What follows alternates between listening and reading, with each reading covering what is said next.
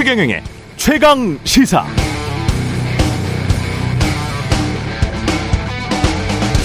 네, 검찰이 대장동 수사를 시작한 지 1년 반 만에 이재명 민주당 대표를 재판에 넘겼습니다. 검찰은 공소장에서 이해충돌 방지법과 부패 방지법 위반, 배임, 제3자 뇌물, 범죄 수익 은닉 규제법 위반 등 모두 다섯 개의 혐의를 적용했습니다.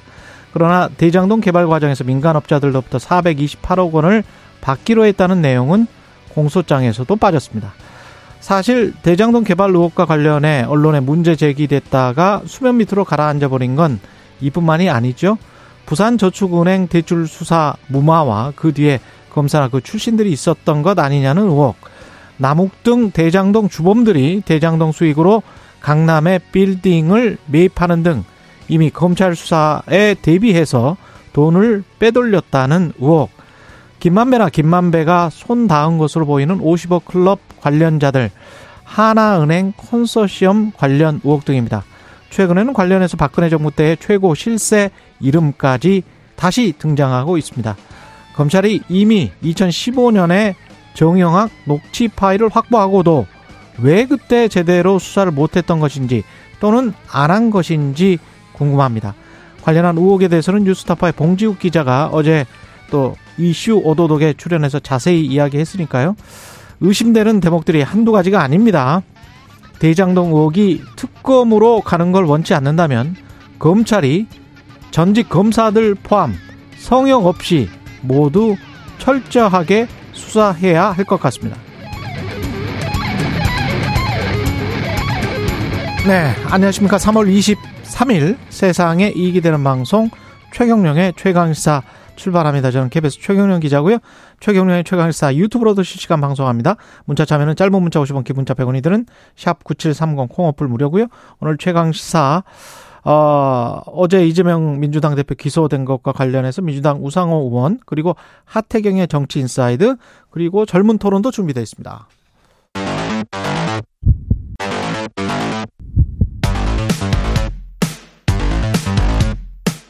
오늘 아침 가장 뜨거운 뉴스 뉴스 unboxing 자 뉴스 unboxing 시작하겠습니다. 민동기 기자 김민아 평론가 나와 있습니다. 안녕하십니까? 안녕하십니까? 예, 제가 오프닝에서 말했던 것처럼 이게 뭐 가장 큰 뉴스네요. 이재명 대표 기소. 네, 재판에 네. 넘겨졌고요. 다섯 개 혐의로 불구속 기소가 됐는데 간단하게 말씀을 드리면 성남시장으로 재직하던 시절 때 대장동 개발 민간업자들에게 유리한 사업 구조를 승인을 해서 성남 도시개발공사에 수천억의 손해를 끼친 혐의를 받고 있습니다. 그리고 이른바 측근들을 통해 내부 정보를 민간업자들에게 유출을 해서 역시 수천억의 이득을 안긴 혐의도 받고 있고요. 아, 그리고 위례 신도시 개발 사업 과정에서 민간업자들에게 또 수백억의 부당 이득을 얻게 한 혐의도 받고 있습니다.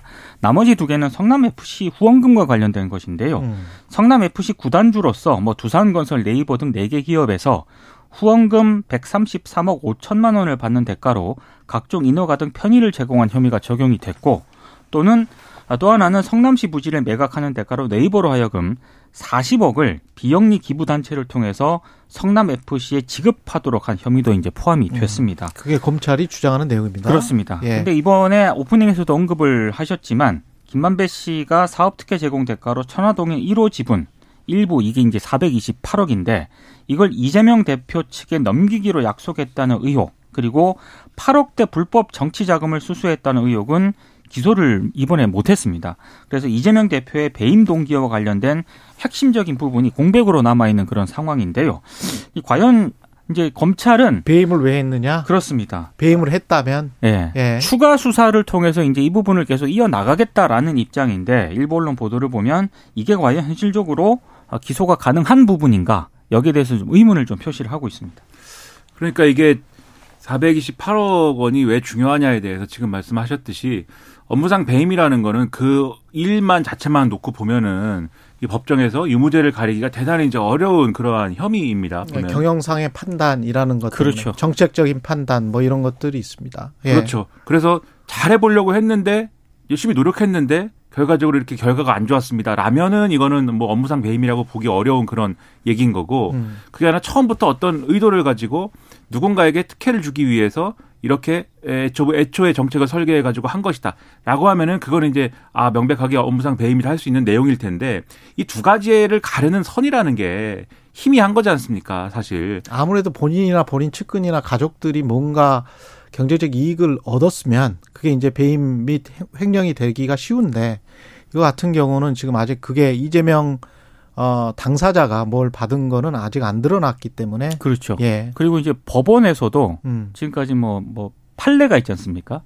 배임이라든가 이런 부분에 대해서는 굉장히 엄격하게 적용을 하고 있거든요. 그렇죠. 예. 그런 부분도 하나의 변수가 지금 될 것 같습니다. 그래서 지금 말씀하셨듯이 428억을 이 검찰의 시각대로만 해도 음. 저수지에 넣어놓은 거지 않습니까? 검찰 시각대로만 재구성해도 그 저수지에 넣어놓은 것이고 그 428억에서로부터 돈을 막 빼서 쓰고 이런 게 이런 것이 없는 거지 않습니까? 약정을 한 것이지. 검찰의 주장대로 하, 그렇죠. 한다고 하더라도 2015년에 2025년쯤에 주기로 했다. 네. 그렇죠. 예. 그리고 여기와 연관돼서 이거를 못 빼니까 이 검찰 시각에서 나중에 이제 이 대선 후보 경선할 때 급하게 그러면 다른 방식으로라도 돈을 마련해라 이렇게 해가지고 그때 마련한 돈이 대선 경선에 쓰였을 것이다라고 이제 검찰이 주장하는 거예요. 사실 이건 큰 하나의 그림이거든요. 예. 근데 그 큰 하나의 그림의 일부를 지금 빼놓고 기소를 한 것이기 때문에 음. 이게 그래서 이제 어 말씀하신 대로 의문이 남는 거고 아마 수사 과정에 그러면 이 428억이 약정이 된 거냐를 증명을 하려면 김만배 씨가 증언을 하거나 진술을 하거나 왜냐하면 이거는 돈이 오간 거는 지금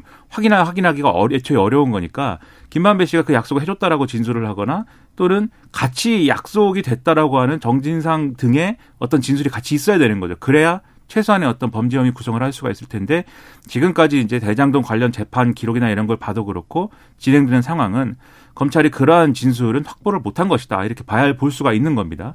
그러면 앞으로 그것이 가능한 것이냐? 왜냐하면 검찰은 이 계속 수사를 이 부분과 관련돼서는 한다라는 거거든요. 예. 계속 이제 이 부분과 관련돼서 한다는 거니까 과연 그 규명이 될 것인가 앞으로 또 지켜봐야 되겠지만 이, 이 정도 수준으로는 앞으로 재판 일정이나 이런 것들이 상당히 검찰 시각에서 보면 어려운 이 상황들이 이어지지 않겠는가 이런 얘기들이 나오고 있습니다. 그리고 사실 고구마 줄기처럼 부산저축은행 사태부터 시작한 거거든요. 이게 예, 2010년대 초반에 부산저축은행 사태부터 시작해서 쭉 이어져 왔던 건데 그때 당시에 무슨 일이 있었기에 남욱이 그렇게 쉽게 빠져나올 수 있었던 것인지 거기에 관해서도 지금 잘 모르겠고 남욱 등 대장동 주범들이 이미 돈을 빼돌렸다는 이야기는 2021년에 많이 보도가 됐어요. 네. 빌딩을 뭐 매입을 했다 뭐 어쩌고 저쩌고 이야기가 나왔잖아요. 그러면 지금 검찰이 그것과 관련해서는 제대로 계좌 추적을 하고 있는 건지 자금 추적을 하고 있는 건지 추징할 용의가 있는 건지 그 뭔가 어떤 어떤 주범은 어떤 이유 때문에 봐주는 것 같고 어떤 주범은 뭔가 플리바깅을 하고 있는 것 같고 뭐 이런 느낌이 든단 말이죠. 그런 느낌이 안 들도록 해야 되고 특히 50억 클럽 관련자들 그 다음에 하나은행 컨소시엄 관련 의혹들 이런 것들도 엄밀히 지금 따져봐야 됩니다. 의심스러운 게 한두 가지가 아니에요. 그리고 예. 이제 그런 부분들에 대해서는 이제 검찰이 제대로 수사를 하고 있는지 좀, 좀 의문이 좀 많이 드는 부분이잖아요. 그렇죠. 예. 그리고 이제 기억을 더듬어 보면은 이 이재명 대표 428억이 약정 의혹과 관련해서는 정말 어마어마하게 언론 보도가 쏟아졌거든요. 음. 그래서 이제 검찰이 일부러 이제 피사실 흘리는 것 아니냐 이런 의혹까지 제기가 됐었는데 그렇죠.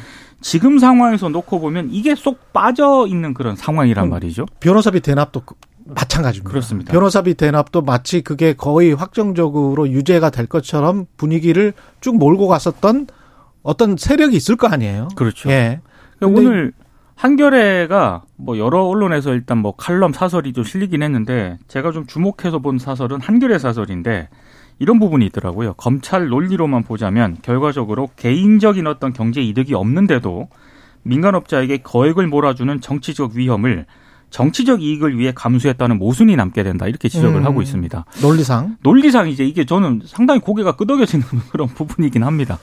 근데 아마 이쪽 모르겠습니다. 법정에서는 말씀드리지만 어떻게 갈지. 네, 그렇죠. 예. 말씀드리지만 검찰이 포기를 하지 않을 거예요 이 부분을 뭐 그렇죠. 계속 말씀드리지만 예. 그래서 추가 기소를 하든지 뭘 예. 하든지 공소장 변경을 하든지 아마 계속 시도를 할 것인데 결국은 그것 그거가 더해가지고 그러면 이게 그러면 앞으로 재판을 통해서 그러면 진실이 밝혀지는 진다는 개념으로 가야 되는데 음, 그 이렇게 되면 재판 일정이 엄청나게 길어질 겁니다. 엄청 길어집니다. 그럴 것 같습니다. 네. 지금 이미 이제 이 대장동과 관련돼 있는 이 유동규 전 본부장 등의 재판이 진행 중인 과정에서 다시 이거를 어떻게 배당하고 병합할 거냐를 다시 논의해야 되는 것이기 때문에 그런 부분에 거기다가 또 검찰의 그러한 이제 수사가 추가로 뭐가 더 붙고 이런 상황이 예상된다 그러면 과연 이것과 관련돼서 이 사건과 관련돼서 국민들이 이 진실에 근거한 어떤 판단을 어느 시점에 할 수 있는 거냐 상당히 좀 지리한 어떤 공방이 예. 계속될 것 같습니다. 민주당 이재명 대표는 그 당직을 유지하기로 어제 당무위에서 결정을 했습니까? 어제 민주당 예. 지도부가 긴급 당무위원회를 열었습니다. 음. 그래서 이재명 대표에게 부정부패 혐의로 기소된 당직자의 직무를 정지하는 이른바 당원 80조를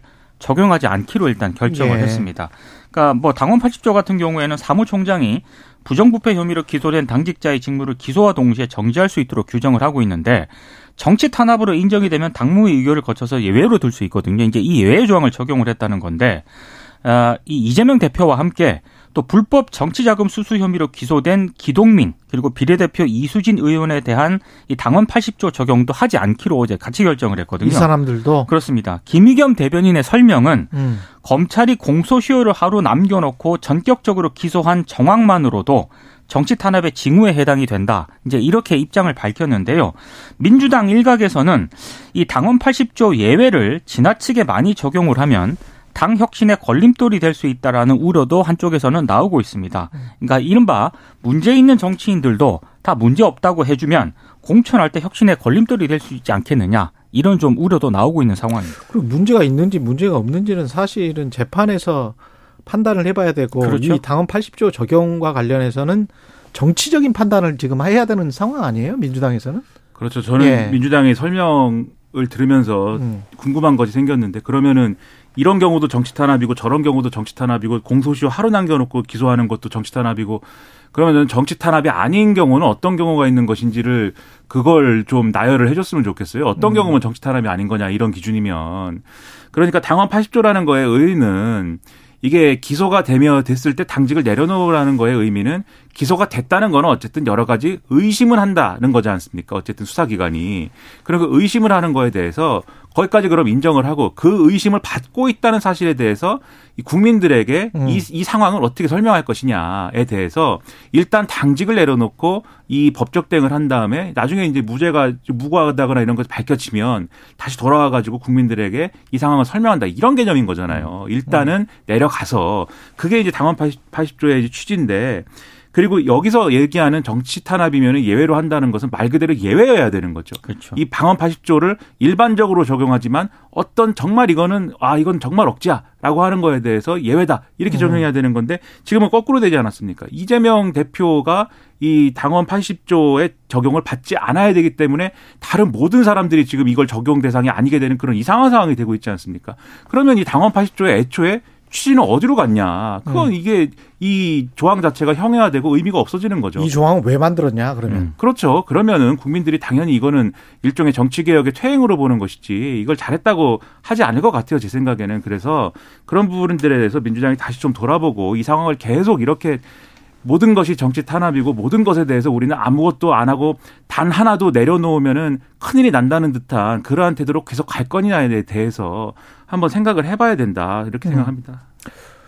어, 관련해서 체포 동의안 이런, 이런 특권을 우리는 포기하겠다. 국민의힘은 일종의 이제 이게 반격이잖아요. 그렇죠. 공격인 거죠. 네. 예. 그러면서 그걸 서명을 받고 있는 거잖아요. 국민의힘 서명을 쪽에. 받고 예. 분위기상으로는 음. 뭐 반대하지 않겠다라는 어떤 그런 뜻을 좀 밝히는 것으로 보이는데 예. 이게 이제 결국에는 의도하는 게 민주당의 어떤 이재명 대표라든가 그렇죠. 이런 부분과는 본인들은 다르다 아마 이런 점을 강조하기 위한 차원인 것 같습니다. 그런 네. 정치적인. 예. 저 국민의힘에 이제 그 하영재 의원 체포동의안 이 제출이 돼가지고 그걸 예. 어떻게 처리하느냐 이게 이제 논란이지 않습니까? 그렇죠. 국민의힘은 이, 이 혐의가 어떻다 이 얘기가 아니라 이재명 대표에 대한 어떤 그러한 어이 방탄에 비교해서 우리와 우리는 대비해서 그렇죠. 네. 우리는 어 이렇게 어 불체포 특권을 내려놓는다 뭐 이 맥락으로 이거를 또 그렇죠. 활용하려고 막 접근하고 있는 모든 상황이 어떻게 모든 정치가 모든 수사가 어떻게 이재명 대표의 이 방탄과 관련된 얘기로만 다 어떻게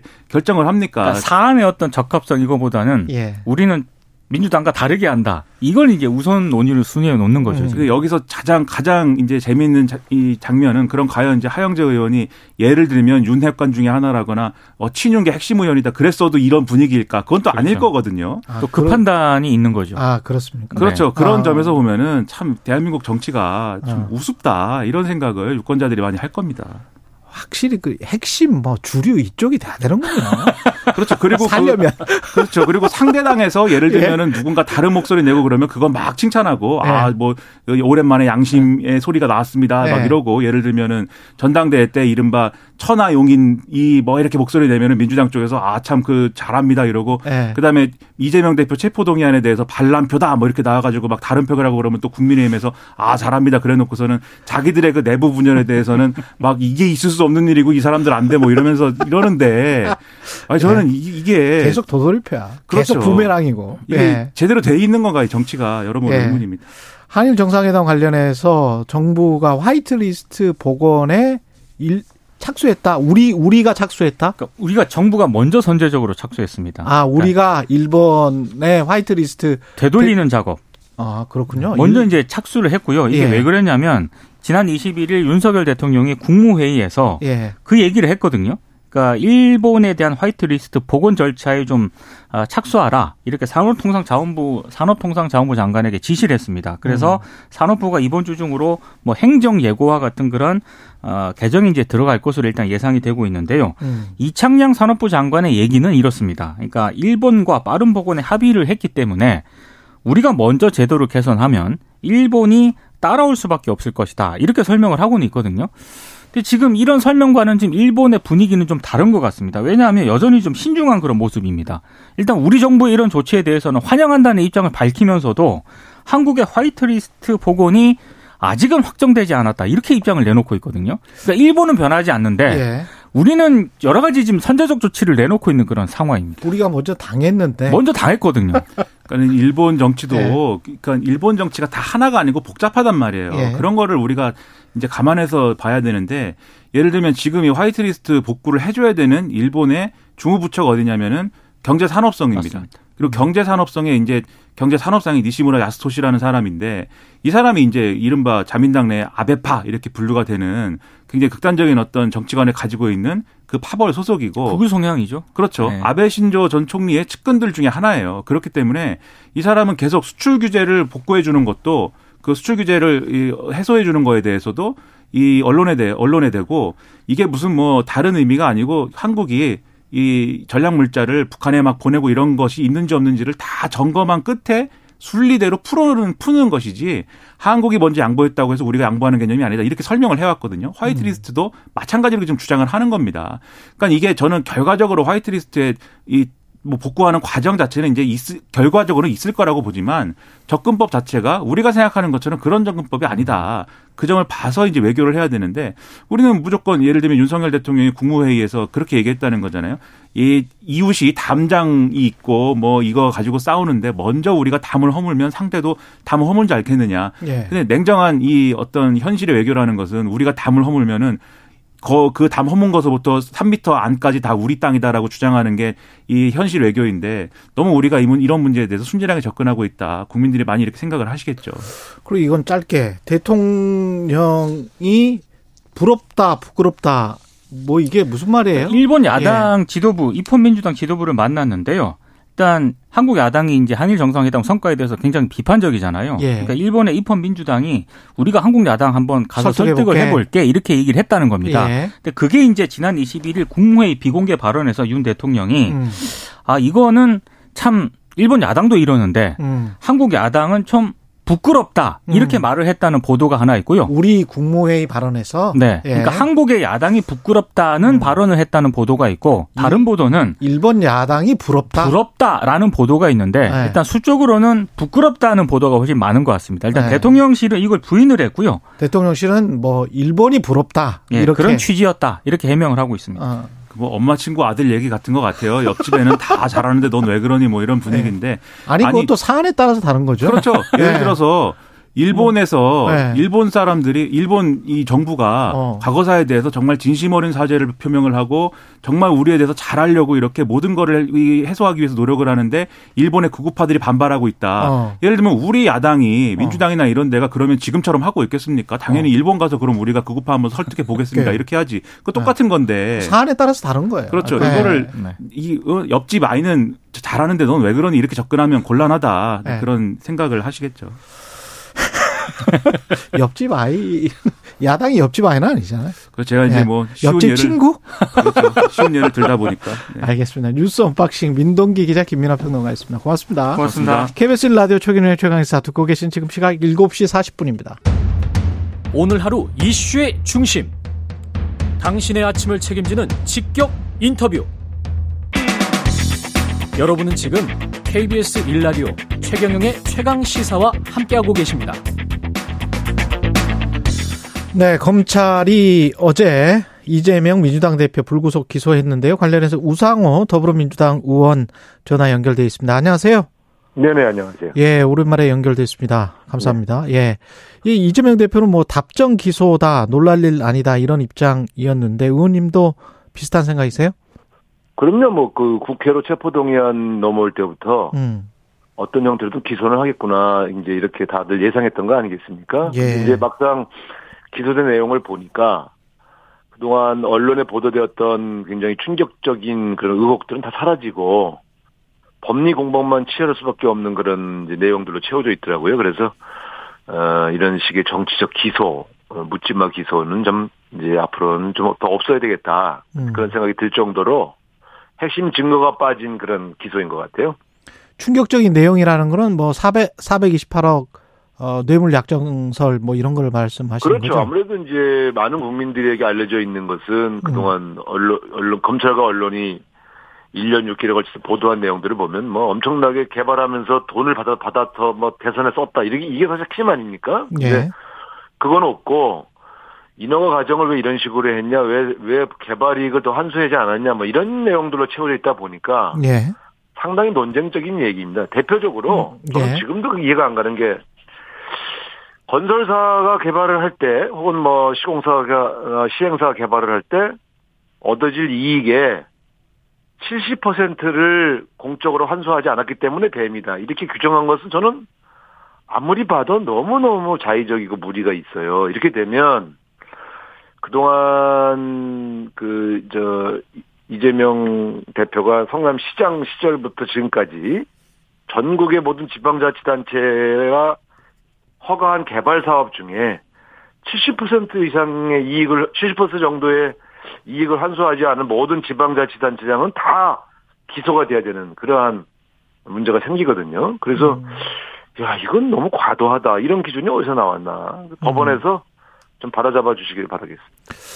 민주당은 어제 그 당무위원회를 소집했고 당헌 80조 기소가 됐으니까 당헌 네네. 80조 적용에 관해서 이제 논의를 안 할 수가 없었는데 네. 당헌 80조 적용을 하지 않기로 한 거는 뭐 당연하다 이렇게 지금 생각하시는 것 같네요. 뭐 그것도 예정돼 있었던 것이죠. 예. 왜냐하면 이미 저희 당의 의총에서 이 검찰의 기- 이 수사를 부당한 정치 탄압으로 규정 여러 번 규정을 했었고요. 음. 심지어 당원들 함께 이 검찰 독재에 대한 규탄 대회도 여러 번 열었지 않습니까? 예. 그러니까 새로운 얘기는 아니죠. 이미 저희 민주당은 오랫동안 이 검찰의 수사를 이 무리한 검찰 탄압으로 규정한 지가 오래됐고 그거 어떻게 보면 어제 그 당무위원회의 의결은 새로운 게 아니고 음. 기존에 여러 차례 당에서 확인한 내용을 절차적으로 확인한 것에 불과하다 이렇게 보시면 될 것 같아요. 근데 그 국민의힘 쪽에서는 불체포 특권 포기 서명을 서로 받고 있고 그러면서 네. 어떤 민주당이 지금 현재 이제 방탄을 하고 있고 그걸 계속 적용을 하면서 본인들이 만든 당원도 지금 제대로 지키지 않고 있다 이렇게 지금 이야기를 하고 있잖아요. 불체포 특권 보기 선언을 역- 저 서명을 갖고 계시면 이제 하영재 의원은 그냥 계속 그럼 구속되겠네요. 음, 음, 예. 네, 그쪽 당 의원도 좀 그렇죠. 국민의힘. 그렇죠. 예. 근데 우리한테 또 선처를 호소하고 계시잖아요. 아, 선처를 또 호소하고 계세요? 네, 네. 그러니까 그렇게 아, 보면은 모순된 행동 아닙니까? 그러니까 이 음, 이재명 대표만 체포동의안, 그러니까 소위 말하는 불체포 특권 포기해야 되는 것이다. 이런 식으로 보여질 수 있는 행위죠. 그러니까 너무 정쟁적이고 정략적인 접근들은 결국 분매당이 되어서 자기에게 돌아오지요. 아니 민주당에도 뭐 체포동의안 관련해서 뭐 하영재 의원 어 이거를 좀 선처를 호소한 거는 팩트입니까? 제가 언론에서 그거를 아니 잘못 봐서. 보도가 되고 있지 보도가 되고 있죠. 아 그래요? 네, 네, 네. 아 그런 보도가 되고 있다. 네. 네, 알겠습니다. 그 지금 민주당 같은 경우는 기동민, 이수진 의원도 당원 80조를 적용하지 않기로 했다는데 불법 정치자금 받은 혐의로 기소가 됐습니다. 이게 지금 너무 확대되는 거 아니냐? 뭐 모든 사안에 대해서 그러면 다 이렇게 당원 80조를 적용하지 않는 거는 결국 이재명 대표 때문에 시작됐기 때문에 어쩔 수 없이 이렇게 가는 것 아니냐 이런 시각도 있거든요. 민주당에 소속된 국회의원 중에 예. 두 분은 어, 체포 동의안이 가결됐었어요. 저희가 180석 가까운 당일 때도 그러니까 음, 예, 뭐이 모든 부정부패를 다 어, 면탈시킨다 이렇게 이렇게 활용하고 있다 이렇게 말한 것은 좀 어폐가 있고요. 예. 사안을 유심히 들여다봤을 때 이것은 상당히 에, 그 무리하거나 정치 탄압의 요소가 있다고 할 때만 음, 당원 80조 적용을 안 하- 하지 않는 것이거든요. 예. 그러니까 기동민 의원 문제만 하더라도 상당히 이건 다툴 수밖에 없는 사안이다. 어. 3년씩이나 검찰이 갖고 있다가 갑자기 최근에 들어와서 기소를 했단 말이에요. 막판 그것도 기소 어, 공소시효 한 이틀 하루 남기고 했거든요. 예. 근데 이것도 역시 핵심 증거가 없어요. 그래서 그 여러 가지 다퉈볼 문제가 있기 때문에 같이 적용을 안 하기로 한 것으로 알고 있습니다. 비명계 그쪽 성향으로 분류되는 의원들의 분위기는 어떻습니까? 익명으로 나온 언론 통화에서는 어제 당무위가 제2의 유신처럼 되는 것 아닌가 이렇게 비판을 했다고 하는데 익명이니까 뭐 이제 확, 그 확인은 뭐안 됩니다만은 저는 이제 그런 주장을 하실 분들도 익명으로 하지 말고 예. 사실은 자기 이름을 밝히고 주장하시는 게 좋죠. 정치인들이 왜 자꾸 이름을 숨기고 주장을 하시는지 모르겠어요. 근데 이제 음. 그 어쨌든 제가 볼 때는 어, 검찰의 탄압이라고 하는 것은 틀림없지 않습니까? 예. 사실. 근데 그런 측면에서 어 그 탄압에 대한 당원 당규의 조항에 따라 적용한 것은 무리가 없다고 보여지고요. 예. 에, 제가 만나본 상당수의 그 나눠지겠죠. 아무래도 전원은 아니고 음. 비명계 의원들의 거의 뭐 다수가 검찰 수사는 잘못됐고 이 문제에 대해서는 같이 싸워야 된다는 입장은 변함이 없습니다. 아, 전반적으로는 그렇다. 전반적으로는 제가 다 직접 만나서 얘기 들어본 거니까요. 예, 그래서 어, 어떤 분이 자꾸 그렇게 이런 이 문제에 대해서 자꾸 주장하시는지는 모르겠지만 그건 좀 음. 과도해 보여요. 그러니까 예. 이재명 대표로 내년 총선을 치를 수 있느냐, 과연 지지율이 계속 오를 수 있느냐 하는 거에 대한 불안함을 갖는 것은 제가 그 저 뭐 걱정할 수 있겠구나 하는 정도까지는 제가 이해할 수 있겠는데 예. 제가 뭐 동의는 하지 않습니다만 음. 그러나 이재명 대표를 검찰 손에 넘겨줘야 된다, 법 구속시켜야 된다 이렇게 생각하시는 분이 있다면 저는 그건 정말 잘못했다고 생각합니다. 그러면 이 지금 국면에서 어떤 어, 또 다른 혁신 이미지를 갖기 위해서 또는 지금 현재 방탄국회 프레임을 벗어나기 위해서 어떤 어, 당직 인선을 뭐 새로 한다든가 뭐 이럴 이런 움직임이 지금 있습니까 당에? 네, 저는 그런 고민들이 지도부 안에서 공유되고 있고 또 어, 어떤 분들로 당직 개편을 했을 때 더더 어, 총선에서 승리할 수 있는 그러한 진영이 될지에 대한 고민들이 진행되고 음. 있는 것으로 알고 있습니다. 그래요. 그게 어떤 비명계나 친명계 이렇게 언론이 분류하는 그런 의원들의 또 나눠먹기 아니냐 뭐 이런 식으로 또 비춰지면 안 될 것 같긴 합니다만은. 글쎄 당직을 나눠먹기라는 표현은 제가 좀 처음 들어봐서 예. 예 그게 지금 시기에 당직을 맡는 의원들은요 예. 다 희생하시는 거예요. 왜냐하면 희생하는 거다. 예. 왜냐하면 내년 총선이 있는데 음.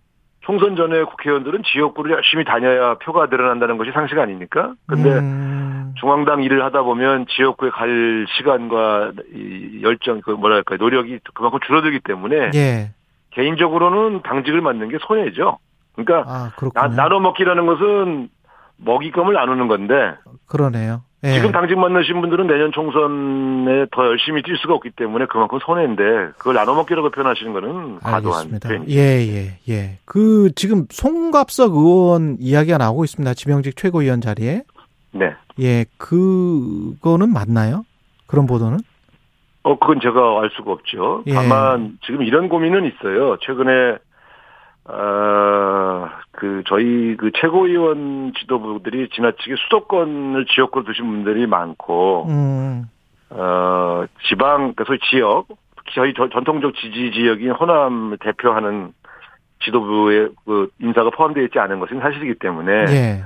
최근에 호남 지역의 그 지지율도 좀 하락하고 있고 예. 이런 측면들을 종합적으로 고려해서 그런 토론, 그런 어떤 고민들이 지도부 안에 있는 것 같습니다. 그러나 실제로 어, 이번에 그런 최- 지명직 최고위원까지 교체될지 여부는 제가 알 수가 없습니다. 그 지도부들이 판단하실 문제라고 보여집니다.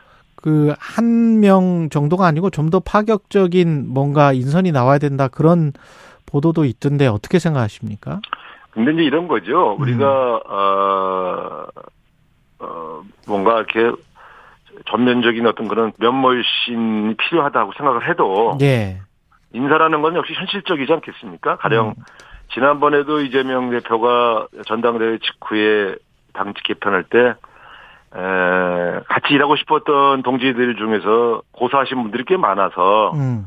지금의 진용이 된 것도 있거든요. 그런 요소도 있거든요. 예. 그러니까 그런 측면에서 본다면 이번에 과연 얼마나 많은 분들이 개파와 지역을 불문하고 어, 당을 위해서 당직을 맡아주실 건지 그러니까 어, 대표의 의중이 아무리 좋더라도 실제로 어, 그 대상자가 될 만한 분이 고사하시면 당직 개편의 폭이 줄을 수밖에 없지요. 그런 예. 측면에서 현실적인 문제도 있기 때문에 에, 저는 좀 결과를 좀 지켜보시면 좋겠다 이런 생각이 듭니다.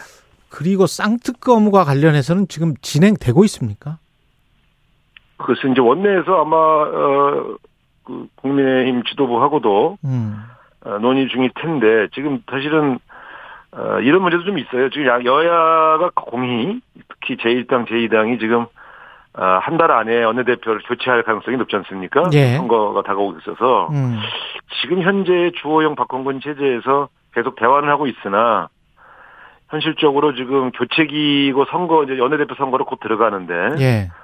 과연 이걸 그 4월 중으로 처리할 수 있을까 하는 그런 걱정들도 있는 건 사실입니다. 그러나 어쨌든 저희 당은 의지를 가지고 끊임없이 추진하고 있는 것으로 알고 있습니다. 한 30초 남았는데 대통령실 그 국무회의에서 윤석열 대통령이 한국 야당이 부끄럽다 또는 일본이 부럽다 뭐 일본이 부럽다라고 해명했다라고 하는데 어떻게 생각하세요? 대한민국 국민들 대부분은 윤석열 대통령을 부끄럽게 생각합니다. 이렇게 굴욕적인 회담하고 와서 예. 어, 본인이 오히려 잘했다고 자화자찬하시는 모습. 심지어 대만에 있는 모 방송인 외교관 출신의 방송인도 비웃지 않습니까? 이런 외교가 어디 있냐 이런 식으로 참 음. 오히려 저는 거울을 좀 들여다보셔야지 야당을 욕할 시대가 아니다 이렇게 충고드리고 싶어요. 알겠습니다. 여기까지 듣겠습니다. 더불어민주당 우상호 의원이었습니다. 고맙습니다, 의원님. 감, 네, 감사합니다.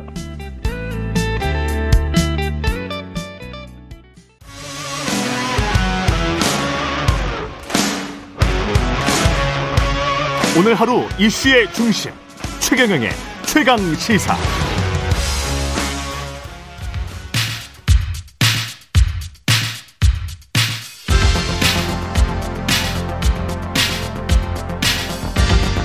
여의도 인싸 하태경의 정치 인사이드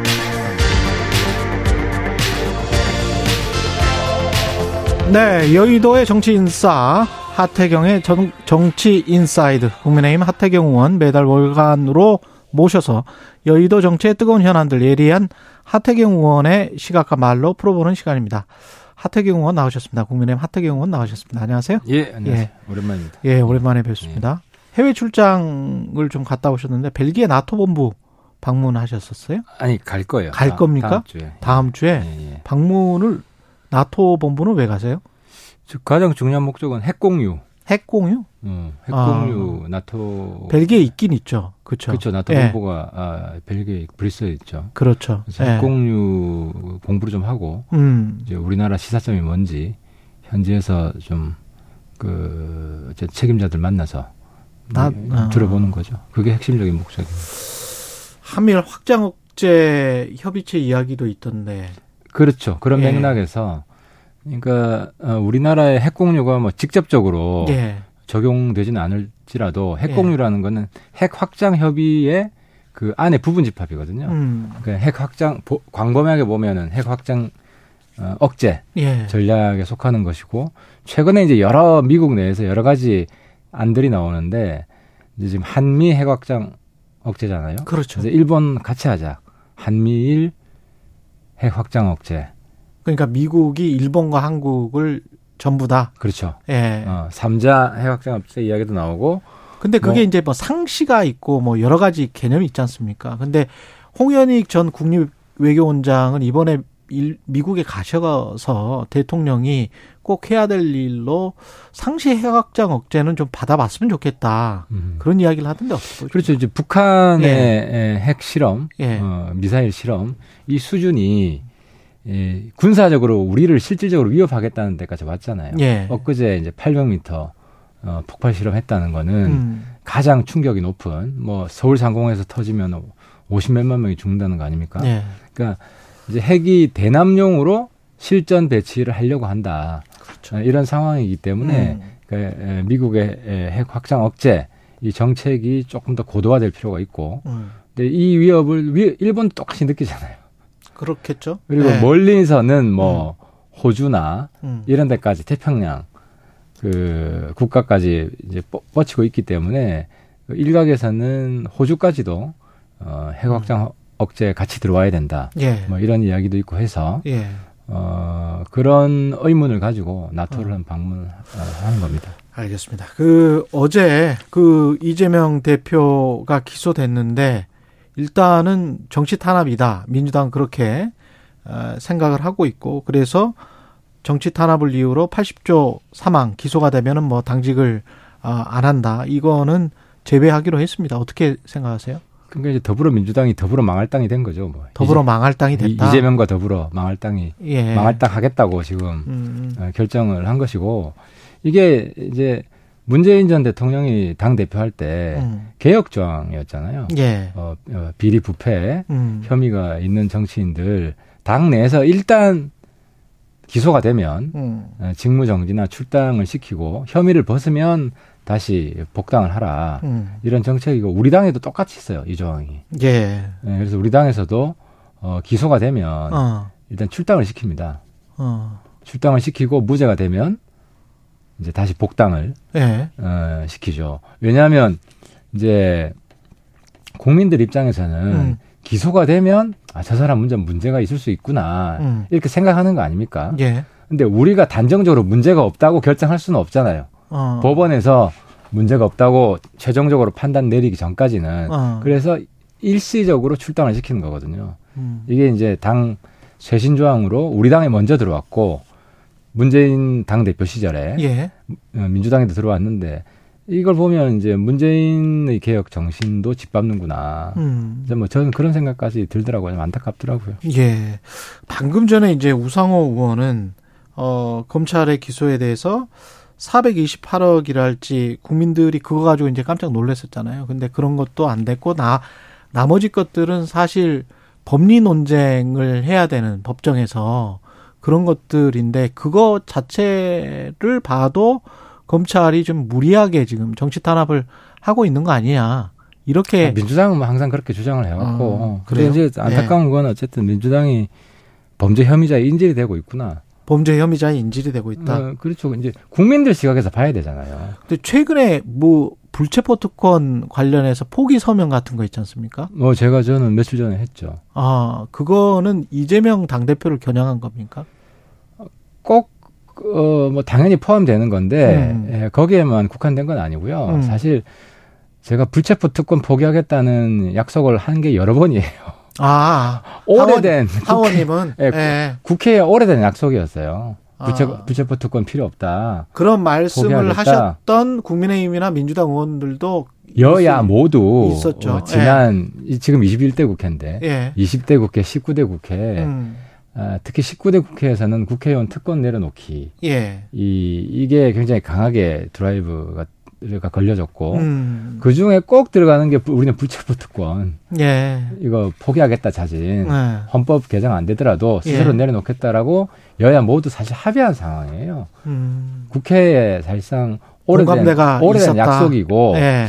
그래서 이번 국회에서는 어, 또 국회의원이 바뀌었잖아요. 그렇죠. 어, 지금 뭐 거의 마지막 회기긴 하지만 예. 그러니까 새로운 국회의원들이 불체포 특권 포기에 대해서 한번 당론을 확정한 적이 없어요. 어, 그래서 어, 우리 당에 지금 하영재 원건이 있는데 그렇죠. 그 의원 언론 보도 나오기 전에 아 전에 한 거예요? 아, 전에 이미 어. 시작이 된 거예요. 제가 처음 그거 사인해 달라라고 어, 어 이제 그 공문을 받은 게 누가 시작을 한 거죠? 한 이거는 우리 당 의원들 한 여섯 일곱 분 정도가 아. 같이 해서 예. 아, 그래서 제가 한 열흘 전 아, 근데 이제 출, 출장 갔다 오기 전에 받았을 거예요. 그 음, 보름 전인가. 보다. 그렇군요. 그러면 하영재 의원 같은 경우는 약간 좀 섭섭할 수도 그러니까 좀 있겠습니다. 공교롭게도 그렇게 됐어요. 아, 이게? 하영재 의원 타겟으로 한 건 아닌데 예. 그 전부터 사실 시작이 된 건데 예. 이제 사인 받고 있는 와중에 언론 보도가 떨어져 가지고 아.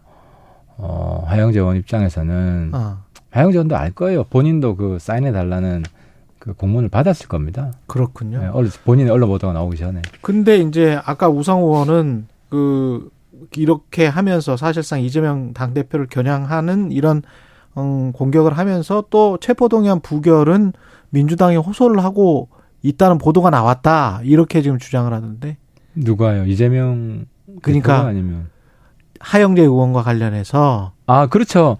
그러니까, 그러니까 민주당 쪽에다가 이거 좀 부결 좀 해달라 이렇게 말은 그렇게 하고 속으로 말은 그렇게 하고 불체포 특권 하영재 의원 본인이 그렇겠죠. 아 하영재 의원 본인이 본인이 본인이 음, 의원 전원에게 음, 예, 뭐 언론 보도는 사실과 다르고 뭐 예. 등등 어, 이런 문자를 보냈죠. 그건 본인 방어권 차원에서 그러, 그렇겠네요. 예, 예. 그런데 이제 그게 이제 국민의힘 지도부의 생각이거나 국민의힘 다수의 생각은 아닌 것 같다.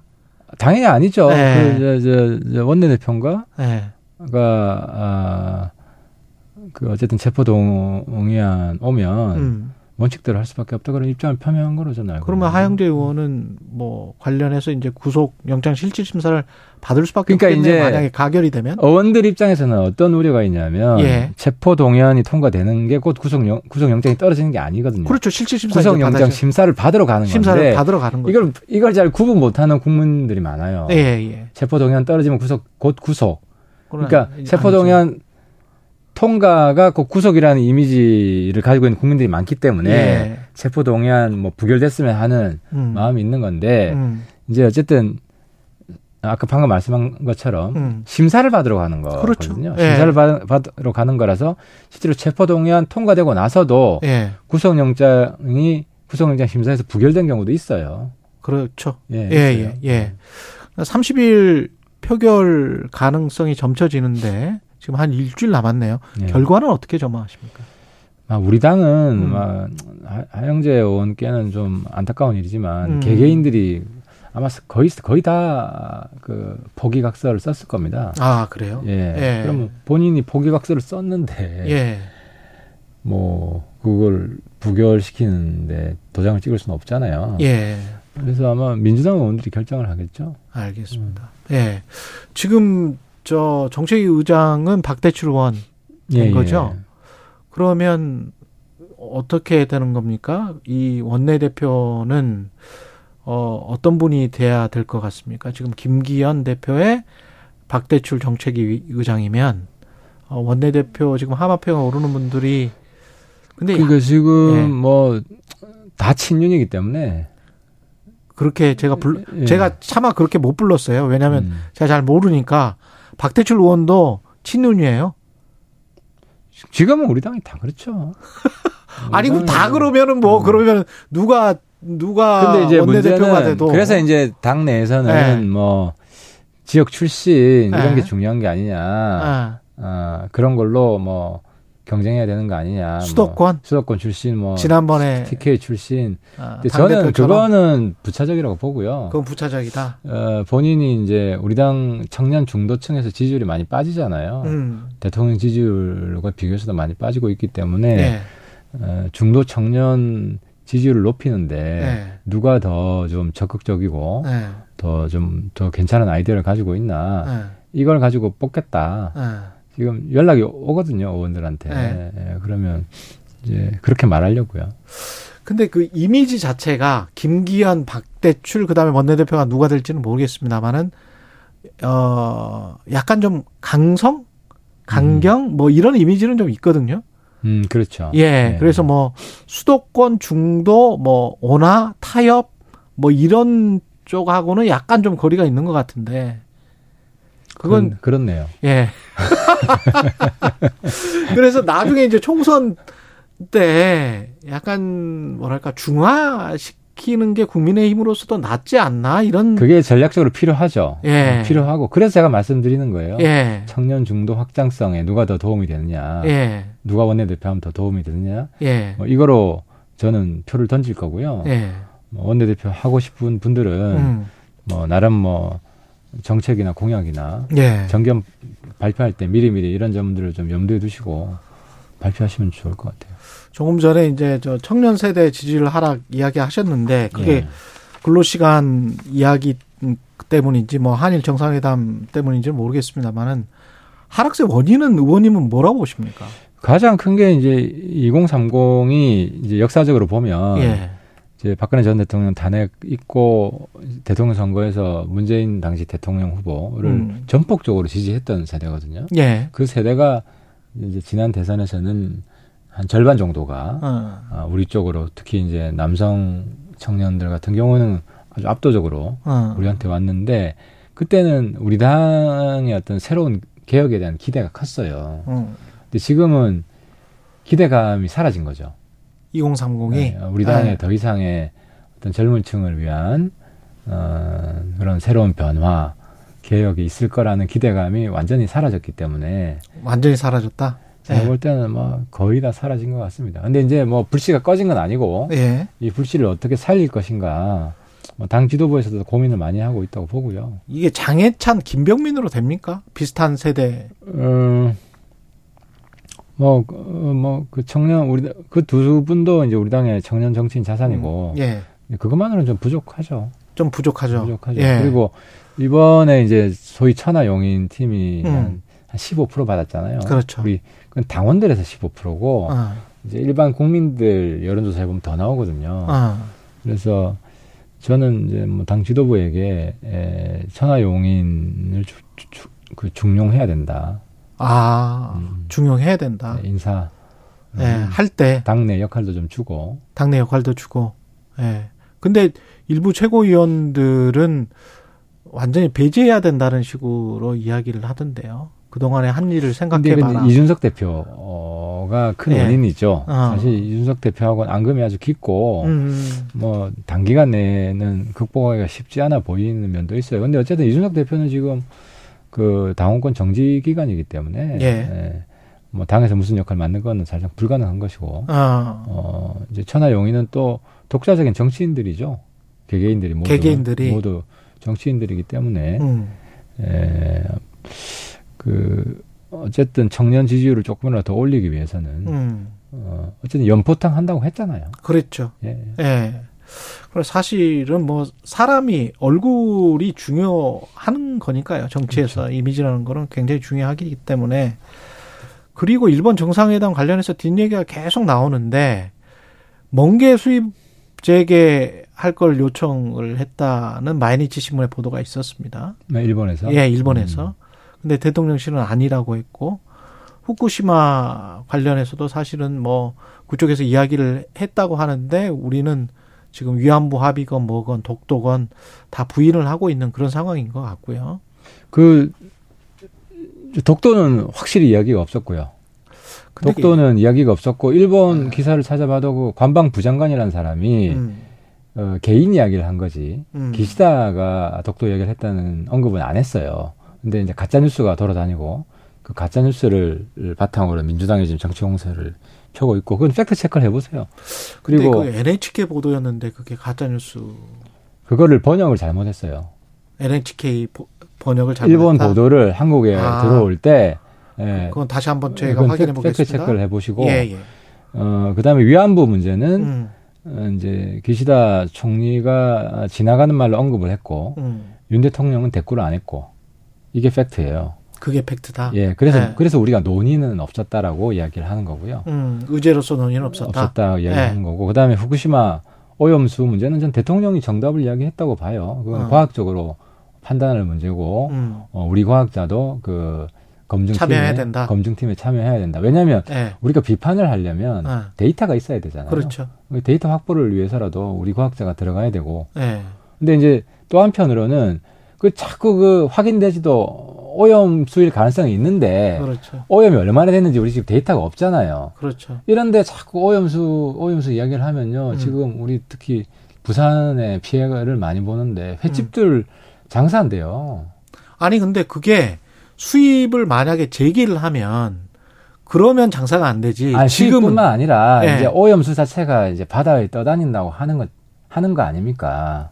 어 그러니까 그... 게 이제 앞으로 방류될 거다 예. 하는 건데 팩트는 음, 음. 이미 오염수가 방류되었다는 이야기도 퍼지고 예. 일반 국민들은 꼼꼼하게 뉴스를 안 챙기기 때문에 그렇죠.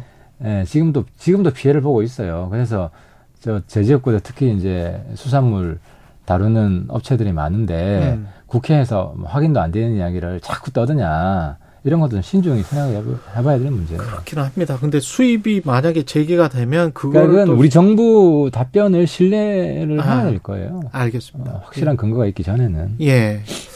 근데 뭐 불안한 게 약간 좀 있긴 합니다만은 요, 요 논의까지 하고 선거제 개편안에 관해서 잠깐 좀 이야기를 좀 해주세요. 이거는 지금 어 국민의힘은 어떤 이 개편안 세 가지 중에서 어떤 거를 지금 선호한다는 뭐가 있습니까? 개편안 중에서 가장 우선순위 원칙은 예. 늘어나면 안 된다는 거예요. 의원 아. 숫자가. 숫자가 어, 의원 숫자가 늘어나면 절대 안 된다. 그래서 뭐 10명이든 뭐, 예. 뭐, 단 한 명이라도 늘어나면 안 된다. 어, 늘어나는 거는 절대 찬성할 수가 없다. 그리고 또 이거고 예. 두 번째는 비례가 더 늘어서는 안 된다. 비례가 더 늘어나면 안 된다. 아, 최소한 예. 현상 유지든지 그 이하든지 예. 예, 그런 개편 이 이 두 가지가 제가 볼 땐 가장 큰 상위 원칙이고요. 그러면 지금이랑 뭐 다를 건 없네요. 어 지금 예, 다른 게 있을 수 있죠. 왜냐하면 예. 중대 선거구제 가능할 수 있잖아요. 아 중대 선거구제를 할 수. 그래서 우리 당에서 지금 제안한 안은 예. 비례가 늘어나지 않는 조건에서 예. 어, 중대 선거구제랑 비례는 그 권역별 권역별 병립 병립형 예, 이 아. 안을 우리 당 안으로 지금 세 가지 안 중에 하나로 들어가 있죠. 그렇군요. 근데 그 밑에 다른 안들은 뭐 개방 명부식 대선거구제 플러스 전국 병립형 비례대표제 우리 당은 좀 중선거구제에 가깝고요. 중선거구제에 가깝고 어, 어, 중선거구제는 세명 예. 어, 그리고 민주당에서는 대선거구제도 포함되고 한 다섯 명 이상. 그게 국민 입장에서는 뭐, 가 다릅니까? 아무래도 뭐 대선거구제 하면요 소수 정당이 좀 들어올 가능성이 많죠. 대선거구제를 하면 좀 다양성이 강화될 좀 가능성. 더, 어, 좀더 강화될 강화되죠. 가능성. 그러니까 정의당이나 정의당이나 중선거구제 한 세 명 이하로 하면 아, 정의당이 가능성을 확률로 보면 좀 떨어지죠. 좀 떨어진다. 다시 두 거대 정당이 뭐두 다- 명이면 양당이 나눠 가질 거 아닙니까? 알겠습니다. 세 명이면 정의당 들어오든지 하면 아. 뭐 양당 중에 하나가 두 명 가져가든지. 그럴 가능성이 있다. 아, 알겠습니다. 여기까지 듣겠습니다. 지금까지 하태경의 정치인사이드 국민의힘 하태경 의원이었습니다. 고맙습니다. 예, 감사합니다. 여러분은 지금 KBS 1라디오 최경영의 최강 시사와 함께하고 계십니다.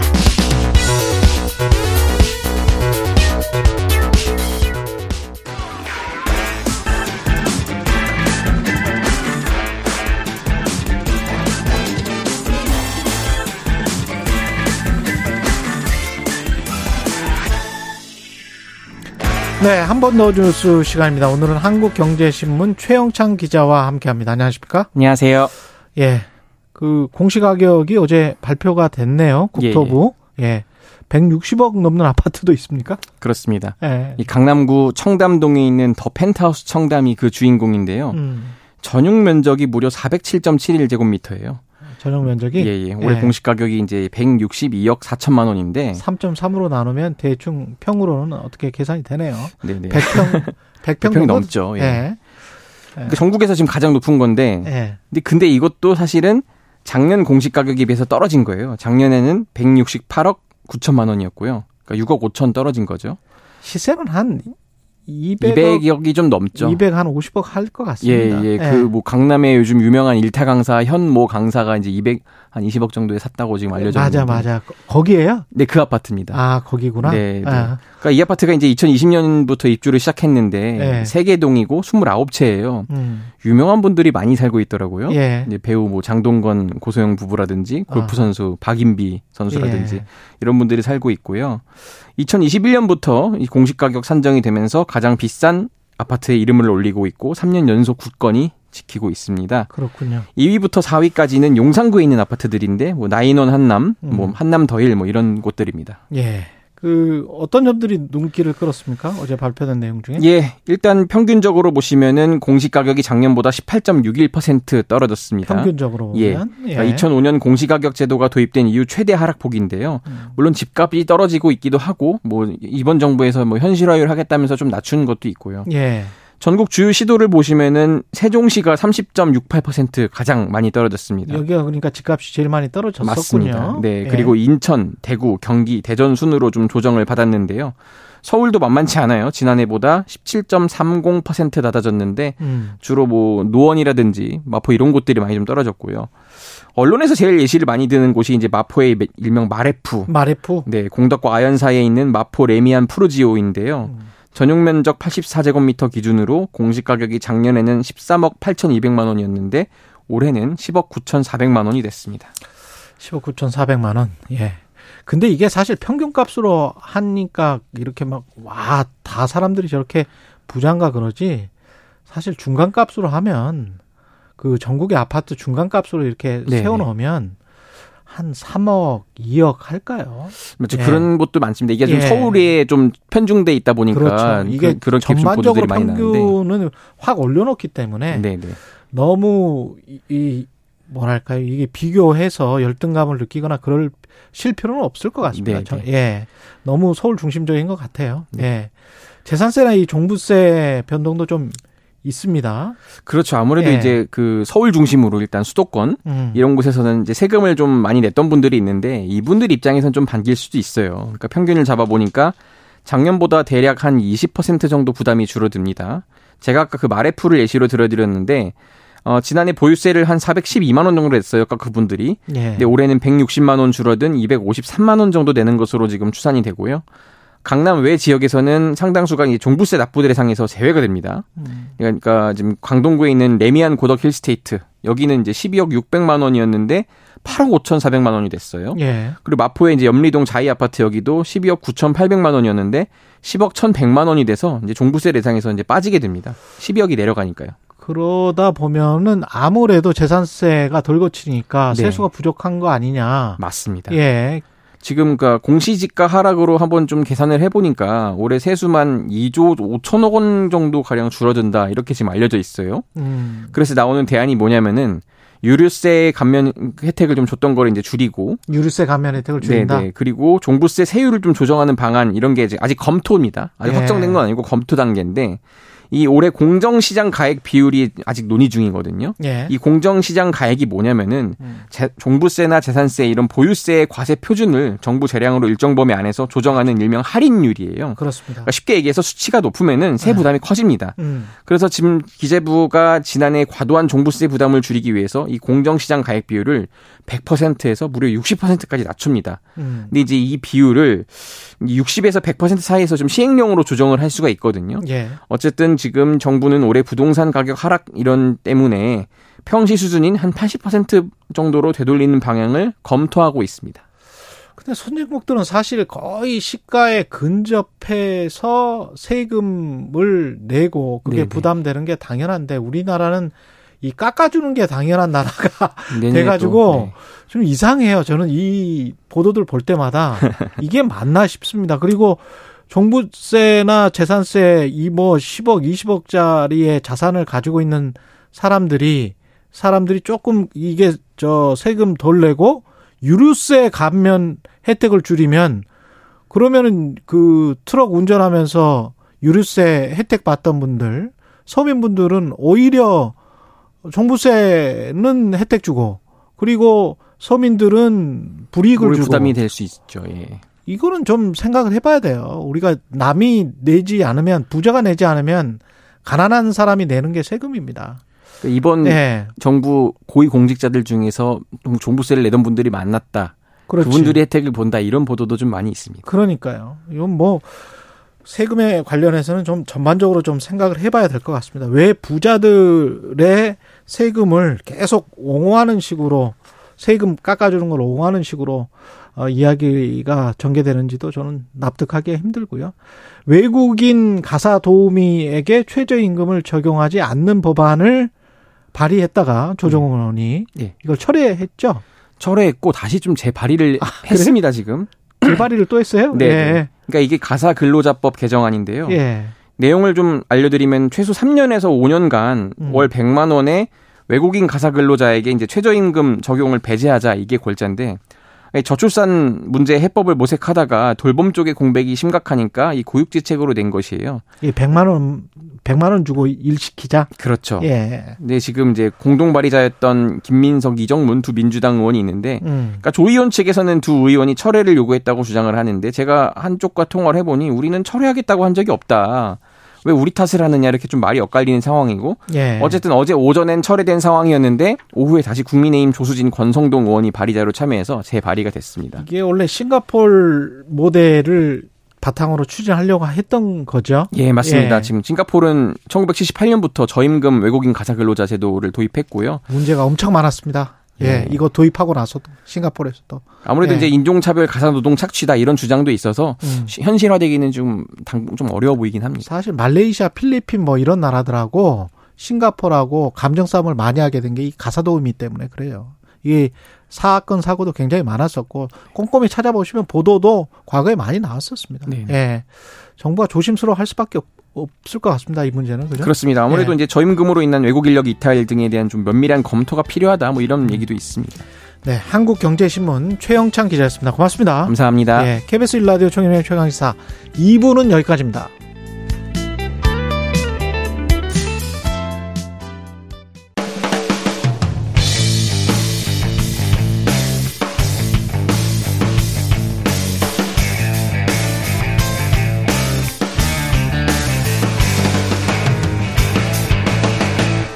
최경영의 최강 시사.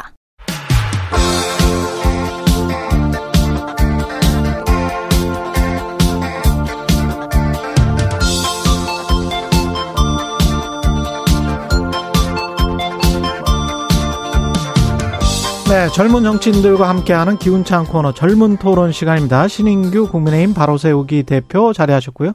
안녕하십니까? 네, 안녕하세요. 국바세 신인규입니다. 예, 국바세. 예, 오늘은 special guest 강선우 민주당 의원 나와주셨습니다. 안녕하세요. 네, 안녕하세요. 반갑습니다. 강선우입니다. 의원님은 저희 프로 처음이시고. 네, 처음이에요. 예. 그 대충 말씀을 하시면 제가 거의 끼어들지는 않습니다. 네. 아, 그러세요? 예, 네. 팍팍 끼어주. 네. 그리고 신인규 대표가 워낙 말씀을 잘하시기 때문에 네, 네. 긴장하셔야 될 겁니다. 그렇게 하겠습니다. 예. 어제 이재명 대표가 기소가 됐고요. 그 다음에 당원의 예외 조, 조항을 적용하기로 했습니다. 정치 탄압이라고 강조를 했고 어떻게 적절한 판단이라고 보십니까, 의원님은? 어, 이미 당 내에서 이게 음. 정치 탄압이라는 그런 중의는 다 모아져 있었어요. 그 의총에서도 그랬고, 그리고 저희 의원들 대규모로 이렇게 또 모여가지고 규탄 집회 같은 것도 언제였는지 한 몇 달 전쯤에 하지 않았습니까? 예. 그리고 이 기소할 거라는 거는 뭐 당연히 정해준 수순이다. 그렇게 음. 예상을 하고 있어가지고 이게 외부에서 또는 언론에서 보시는 것만큼 뭐 당내 어떤 혼란이 있다거나 아니면 분위기가 굉장히 뭐 좀 좀 이렇게 걷잡을 수 없다거나 그런 거는 사실 아니거든요. 그래서 음. 예상하고 있었던 바이다. 그리고 이 당원 80조 관련해서도 이게 정치 탄압일 경우에는 그렇다면 이게 정치 탄압이라고 규정이 된다면 예외를 둘 수 있다는 거잖아요. 예. 그래서 그 자연스러운 흐름에 따른 결정이었다고 봅니다. 신인규 대표는 어떻게 생각하십니까? 네, 이제 저는 사실 어제 이재명 대표의 그 당헌에 관련된 어제 음. 의결이 있어서 사실상 이재명 대표를 예외로 이제 인정을 한 거거든요. 예. 근데 거기에 이제 가장 큰 뭐 배경이랄까요? 그게 정치 탄압이라는 이제 그 이야기입니다. 음. 저는 이 정치 탄압이라는 개념이 매우 상대적이다. 저는 이렇게 생각이 들고요. 음. 과거에 독재 정권 하에서는 당연히 정치 탄압이라고 했을 때 국민들이 이렇게 느낌이 왔을 텐데 지금 민주화가 된 지 36년이 지났거든요. 근데 음. 이제도 정치 탄압이라는 얘기를 하는 것이 저는 조금은 궁색하게 들린다라고 보고 음. 예를 들면은 이번에 하영재 의원도 불체포 특권 지금 행사하냐 마냐 이런 얘기가 나오고 있는데 이것도 검찰의 수사를 정치 탄압이라고 본인은 주장하지 않겠습니까? 그리고 예를 들면 이상민 장관 같은 경우도 민주당에 의해서 탄핵을 지금 당해가지고 직무가 정지되어 있는데 어. 이상민 입장에서도 이것을 이상민 장관 입장에서도 이것이 뭐 정치 탄압하는 거 아니야라고 주장을 할 수 있는 거기 때문에 음. 저는 정치 탄압이라는 구호가 한 진영의 어떻게 보면은 정치 구호에 불과한 것이지 음. 이것을 갖다가 정치 탄압으로서 저는 규정짓기에는 매우 설득력이 전 떨어진다 저는 이렇게 생각합니다. 그 여당이 정치 탄압이다라고 주장을 하기는 조금 어렵지 않을까 싶어요. 그래서 여당의 입장에 서 우리가 지금 정치 탄압을 받고 있다. 누구로부터? 우리 자당의 대통령으로부터, 우리 자당의 행정부로부터, 그래서 거기는 조금 모순이 있지 않을까라는 생각이 들고요. 그리고 그 이재명 대표 같은 경우에는 이제 어제 그 기소된 내용을 보면은 핵심적이었던 그 배임 혐의가 빠졌어요. 그 음. 428억이었던가요? 예. 그러면은 저는 그걸 배임은 보면서 들어갔지만 아, 뇌물이 그, 빠졌습니다. 그렇죠. 그렇죠. 예, 예. 약정 관련 내용이 예. 공소장에 포함되지가 않았죠. 그러면은 이 전반적으로 이 내용을 보면은 모순이 굉장히 남게 되지 않았나 싶어요. 왜냐하면 음. 왜냐하면 배임의 동기를 설명할 굉장히 중요한 요소가 경제적인 이익인 거잖아요. 예. 근데 그게 빠졌단 말이에요. 그러니까 개인의 경제적인 이득이 없었다는 거잖아요. 음. 그걸 증명하지 못했다는 것이잖아요. 그러면은 개인의 경제적인 이득 없이 민간업자에게 거액을 막 몰아주는 그런 정치적인 위험을 감수한 그런 정치적인 이익을 위해서 그런 정치적인 위, 위험만 감수를 했다라는 그런 상황만 지금 남은 모순이거든요. 예. 그러면 그거를 다시 해석을 해봐도 이거는 굉장히 정치적인 탄압의 성격으로 볼 수 있다고 생각을 합니다. 네, 기소하기 이전하고 기소 지금 기소한 다음하고 이 428억 때문에 약간 여론이 어 조금 달라지는 느낌도 있긴 합니다만 어떻게 보세요? 아니요, 이거는 모순이 아닙니다. 예. 제가 법적으로 설명을 드려야 될 것 같은데 음. 뇌물죄와 지금 배임죄 두 가지거든요. 예. 근데 지금 뇌물죄라는 것은 428억에 대한 그 구두 약정 부분이 좀 빠졌다는 것이고 이건 추가 기소하겠다는 검찰 입장이 있기 때문에 그렇죠. 예, 모순되는 것이. 아니고 예. 뇌물죄는 국가적 이익에 관한 법익으로 우리가 분류를 합니다. 그리고 음. 배임죄는 재산 범죄로서 개인의 경제적인 이익에 대한 이 범죄거든요. 예. 근데 지금 이 두 분류가 다른 거기 때문에 전혀 모순 이 아니고 음. 배임죄에서도 구성 요건 자체가 배임이라는 것은 어떠한 임무를 위, 위임받은 사람이 그러니까 이재명 시장이죠. 그렇죠. 그 사람이 자기 또는 타인 제3자에게 이익을 몰아줬을 때 그 성남시가 피해를 봐가지고 이게 배임죄가 되는 거거든요. 그러니까 본인이 일원도 안 받았기 때문에 범죄가 성립되지 않는다라는 것은 형법상 구성 요건에 맞지가 않는다는 말씀 먼저 드리고요.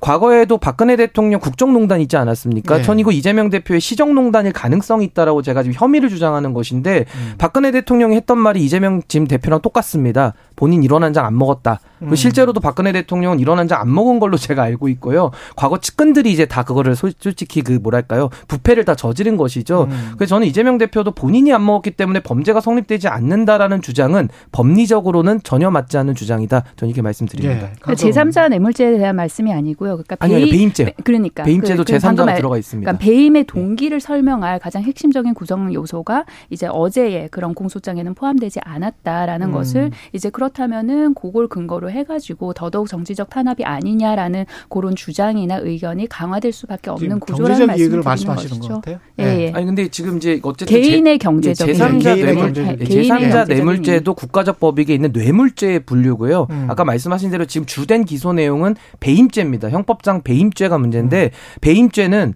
자기 또는 제3자에게 이익을 줬을 때 성립하기 때문에 그렇죠. 제3자라는 요건이 있으니까 근데 제 3자가 이제 뭐 성남시거나 뭐 이랬을 때 아니죠. 자, 다른 사람 다른 사람 예, 그러니까 뭐 나무기 됐든 누가 됐든 뭐 이런 있는 거죠. 예. 나중에 이제 저 경영상의 판단 그때는 확 확실하게 이게 뭐 초과이익 환수를 할 필요가 없이 확정이익으로 가면은 이게 훨씬 더 성남시에 낫다고 생각했다라는 경영상의 판단이다. 나는 것과 근데 예를 들면 이런 겁니다. 그 대기업 회장들이 예. 배임으로 많이 들어가거든요. 그렇죠. 최태원 회장 옛날에 구속된 적도 있고 많은 분들이 있는데 예. 이 배임죄라는 것이 경영 판단이고 또 지금 이재명 대표는 이게 행정 영역에서는 뭐 행정의 모범 사례다 이렇게 얘기를 음. 하고 있거든요. 그렇죠. 그러니까 이것이 과연 행정의 모범 사례라고 한다면은 민주당에서는 그럼 이런 대장동 형태의 개발을 계속 장려해도 되는 것이냐 음. 전혀 그렇지 않거든요. 그러니까 저는 본인이 억울하다고 하면 법정 가서 다툴 일이고 배임 여부에 대해서는 판사가 판단하는 것이지 그 누구도 이거는 평가할 수는 없다. 그리고 이익의 부분에서도 제 3자에게 갔을 때는 배임죄 성립이 됩니다. 예. 배임 여부를 그 민주당에서 판단을 하는 게 아니죠. 당연히 말씀하셨다시피 이제 사법부의 영역으로 넘어갔죠. 근데 그 공소장 내용에서 그러니까 제가 말씀드리는 거는 배임의 동기를 설명할 핵심적인 요소인 그러니까 개인의 경제적 이익 부분은 분명히 빠져 있다. 그 말씀을 드리는 거예요. 예. 네. 다음으로 넘어가겠습니다. 윤석열 대통령이 내일 서해 수호의 날을 맞아서 천안함 폭침이 북한의 소행이다. 공개 천명할 거다. 이런 보도가 나오는데 이게 어떤 어떤 말일까요? 어떤 메시지, 어떤 함의를 갖고 있는 겁니까? 예, 뭐 윤석열 대통령께서는 이제 서해 수호의 날을 맞아서 음. 관련된 이제 메시지를 내는 것이고 뭐 지금 외교 안보에 대한 이슈가 상당히 예. 지금 어 고조되고 있지 않습니까? 이번에 뭐 한일 관계도 사실은 그 배경에는 음. 뭐 미중 간의 갈등이라든지 또 일본의 그런 팽창적 전략이나 이런 것들 속에서 나오는 것인데 결국 일본과의 관계를 푼 것도 그런 외교 안보적 실리 때문에 이제 그렇게 외교 활동을 한 것이다 이렇게 설명하고 있거든요. 그렇기 때문에 뭐 이런 무거운 메시지가 어 나올 것이라고 현재 예상이 되는 것이고 좀 기다려 봐야 될 것 같습니다. 근데 이게 그 한일 관계도 그렇고 한미일 관계도 그렇고 너무 우리가 북한과 적대적으로 하면서 북중로를 다 상대하는 듯한 그쪽 방향으로 가는 것 그리고 한반도가 잘못하면 전쟁터가 되는 것에 관한 그 우려는 늘 있는 것 같아요. 근데 계속 이제 국가 안보를 강조를 하면서 전쟁에 대한 위험 뭐 이런 것들은 또 국민들한테 좀 불식을 시켜야 되는데 뭐 여차하면 우리도 어떤 국가 안보를 위해서 상시 핵 저쪽에서는 뭐 어떻게 하고 뭐 이게 너무 지나치게 대립구도로 가는 거 아닌가 이런 우려는 있습니다. 저도 비슷한 생각인데 네. 일본 같은 경우는 제국주의 침략의 역사도 있는 이제 전범 국가고 굉장히 그 호전적이고 침략적인 국가거든요. 근데 대한민국은 상당히 좀 다소 저희는 좀 평화주의적이고 좀 평화를 유지했던 면이 많습니다. 예. 그렇기 때문에 저는 이런 외교 관계에 있어서 안보 정책에서도 일본의 국가적 전략과 이익 그리고 대한민국의 국가적 전략과 이익이 저는 상충되는 부분이 분명히 많이 있다. 그렇기 음. 때문에 북핵 문제에 대해서 한미일 공조의 필요성이 높 아진 것은 맞습니다만은 중국과의 관계, 러시아와의 관계 이런 것들도 우리가 우호 관계는 또 유지할 필요는 있는 거거든요. 그렇죠. 그 안에서 저는 균형적인 시각을 가져서 네. 이 한반도를 둘러싼 외교 안보의 그런 뭐 팽창적인 그런 위기 의식에 대해서도 바람을 좀 뺄 필요가 있다. 전 그런 외교 전략을 필요로 합니다. 저도 동의를 하는데요. 예. 그러니까 거의 신냉전 체제지 않습니까? 음. 그러니까 이거 미국과 중국이 지금 전략적인 경쟁을 하고 있는 것이고요. 그럼 대한민국은 여기에서 어디에 서야지 우리 국익을 최대 최대화할 수 있느냐, 극대화할 수 있느냐 이 문제인데 그러니까 쉽게 말씀드리면 줄타기를 굉장히 잘해야 되는 거죠. 그렇죠. 그러니까 균형 감각을 가지고 그런데 아마 많은 국민들께서 보시면 아 지금 상당히 많이 기울어져 있다. 음. 그럼 중국이랑 러시아는 우리 버리고 갈 거냐, 무역 안 할 거냐, 거기에서 우리에게 주는 어떤 정치적인 그런 제재라든지 외교적인 그런 불이익은 우리가 그럼 다 감수하고 음. 그거를 미국이나 일본에서 오히려 더 이 얻어올 수 있느냐 거기에 대해서는 많은 분들께서 지금 물음표를 찍고 계시거든요. 결국은- 이렇게 계속 간다면 예. 그러면 이게 안보를 지키는 게 크게 두 가지로 보면 이 평화를 통한 안보가 있고 음. 그리고 힘을 통한 안보가 있지 않겠습니까? 그럼 윤석열 대통령이 지금 추구하는 방향을 보면 이 힘을 통한 더 힘을 키워서 무기라든지 군사력이라든지 더 힘을 키워서 어 안보를 지키겠다라는 그런 방향으로 가고 있어요. 근데 이 힘을 통한 안보는 결국 그 주변 국가들과 함께 이게 계속 에스컬레이트 될 수밖에 없거든요. 이 한계점이라는 게 없어요. 그러면은 그게 계속 에스컬레이트 되다 보면 한반도라는 곳은 우리 대한민국이라는 곳은 이 지정학상 이 열 강들의 대리전이 될 수밖에 없는 구조란 말이에요. 그러면 지금 어디로 갈 것인가라고에 대해서 우리 국민들께서 굉장히 불안감을 느끼고 계시는 거거든요. 근데 아까 그 국바세 신인규 대표가 한 이야기를 저는 국민의힘 당원 뭐 의원 중에서 처음 듣는 거예요, 사실은. 다른 분들은 대통령이 이렇게 쭉 이야기를 하잖아요. 그러면 그 기조로 쭉 따라가거든요. 이 외교 같은 경우도. 근데 이게 좀 다른 이제 전문가들이나 외교 전문가들이 좀 우려를 하는 게 많단 말이죠. 근데 왜 국민의힘 지도부나 또는 뭐 정부 내에서 이런 게 뭔가 견제나 균형이 좀 있어야 되지 않나요? 저는 뭐 음. 국민의힘 안에도 이렇게 저처럼 다양한 의견이 있다는 거 먼저 말씀을 드리고요. 당원이잖아. 예, 저 당원입니다. 저는 외교안보 전략에 있어서 네. 대한민국이 처한 위기가 저는 그 역대 우리 역사상에서 네. 정말 이렇게 외교안보적으로 위기감을 느끼는 때가 있는가 싶을 정도로 전 상당히 위기 국면이라고 저는 보고요. 맞아요. 이런 국면 속에서는 저는 가장 지도자가 주의해야 될 부분이 뭐냐면은 내 생각이 100% 옳다라는 것 전 그 생각을 버려야 된다고 생각합니다. 왜냐하면 아니 외교안보라는 것이 다양한 나라의 국익들이 충돌되는 지점이고 과거에 뭐 세계 대전도 여러 차례 있었습니다마는 그 누가 이렇게 막을 수 있는 게 아니지 않습니까? 그렇죠. 그러니까 좀 저는 이 역사 앞에 좀 겸손할 필요가 있다라는 말씀을 먼저 드리고요. 음. 저는 뭐 지금 국민의힘 안에서도 다른 소리가 안 나온다 이런 말씀하시지만은 예. 이 외교안보라는 것이 대한민국의 국익에 가장 그 부합하는 그러니까 국익 중의 국익 아니겠습니까? 예. 그래서 저는 이 부분에 대해서는 당 내에서도 좀 올바르고 균형적인 시각들을 좀 많이 목소리를 내야 된다 이렇게 생각합니다. 예. 대통령의 국무회의 모두 발언 굉장히 뭐 취임사보다 더 길었다고 하는데 근로시간 유연화와 관련해서도 그렇고 한일 관계 뭐 미래를 위한 결단이다. 어떻게 보십니까? 설득력이 있었습니까? 보통 우리가 이야기를 굉장히 길게 할 때는 예. 뭔가 좀 잘못되고 있는 거를 아. 감지하거나 예. 내가 뭘 좀 잘못했을 때 변명이 굉장히 길어지죠. 그러니까 이번에 그 일본 관련한 외교도 그렇고요. 그리고 노동시간 유연화도 그렇고 이게 굉장히 너무 즉흥적이고 어 1차원적인 결정이라는 생각을 많이들 느끼실 거라고 저는 생각해요. 그러니까 예. 대통령이 대통령께서 그 후보 시절부터 약간 왜 좋아 빠르게 가. 이, 이런, 이런 방향이 조금 있었잖아요. 음. 그래서 그런 맥락에서 이해를 해보면 이해가 안 가는 것도 아니에요. 그래서 이렇게 일방적으로 예. 좀 설명 내지는 좀 가르치듯이 이렇게 말씀을 하셨는데, 근데 그 내용 중에도 좀 지적을 해야 될 부분이 많은 것 같아요. 그러니까 예를 들면은, 어, 본인이 이번 대일 외교를 조금, 어, 설명하는 과정에서 박정희 대통령 예도 들고 또 김대중 대통령 예도 예. 들지 않았습니까? 예. 근데 이, 이 두 대통령의 결단은 우리가 뭐, 기본적으로 우리가 뭐를 좀 받아올 수 있느냐. 우리 이거를 좀 양보한다면 뭐를 좀 받아올 수 있지? 이거에 대한 결단이었어요. 받아올 결단이었어요. 근데 윤석열 대통령의 이번 결단은, 그러니까 본인이 결단이라고 말씀하시잖아요. 음. 이번 결단은 뭐를 좀 내주지? 에 대한 음. 결단인 거예요. 기본적으로. 그리고 이게 네. 하나 주고 하나 받고 하나 주고 하나 받고 그런 게 뭐 외교가 아니다. 라는 게 국민의힘이든 대통령실이든 그런 입장이 나오는데, 아, 뭐, 그렇다고 치자고요. 음. 그렇다고 치자고요. 그러면 우리가 이만큼 내줬으면, 음. 그러면 뭐를 받아올 건지에 대한 적어도, 그러니까 아주 구체적이지는 않더라도 대충의 리스트는 있어야 되잖아요. 지금 그거 있습니까? 없잖아요. 그리고 대통령께서 이 강제 동원이나 그 위안부 문제를 자꾸 과거의 문제라고 말씀을 하세요. 이게 과거의 문제입니까?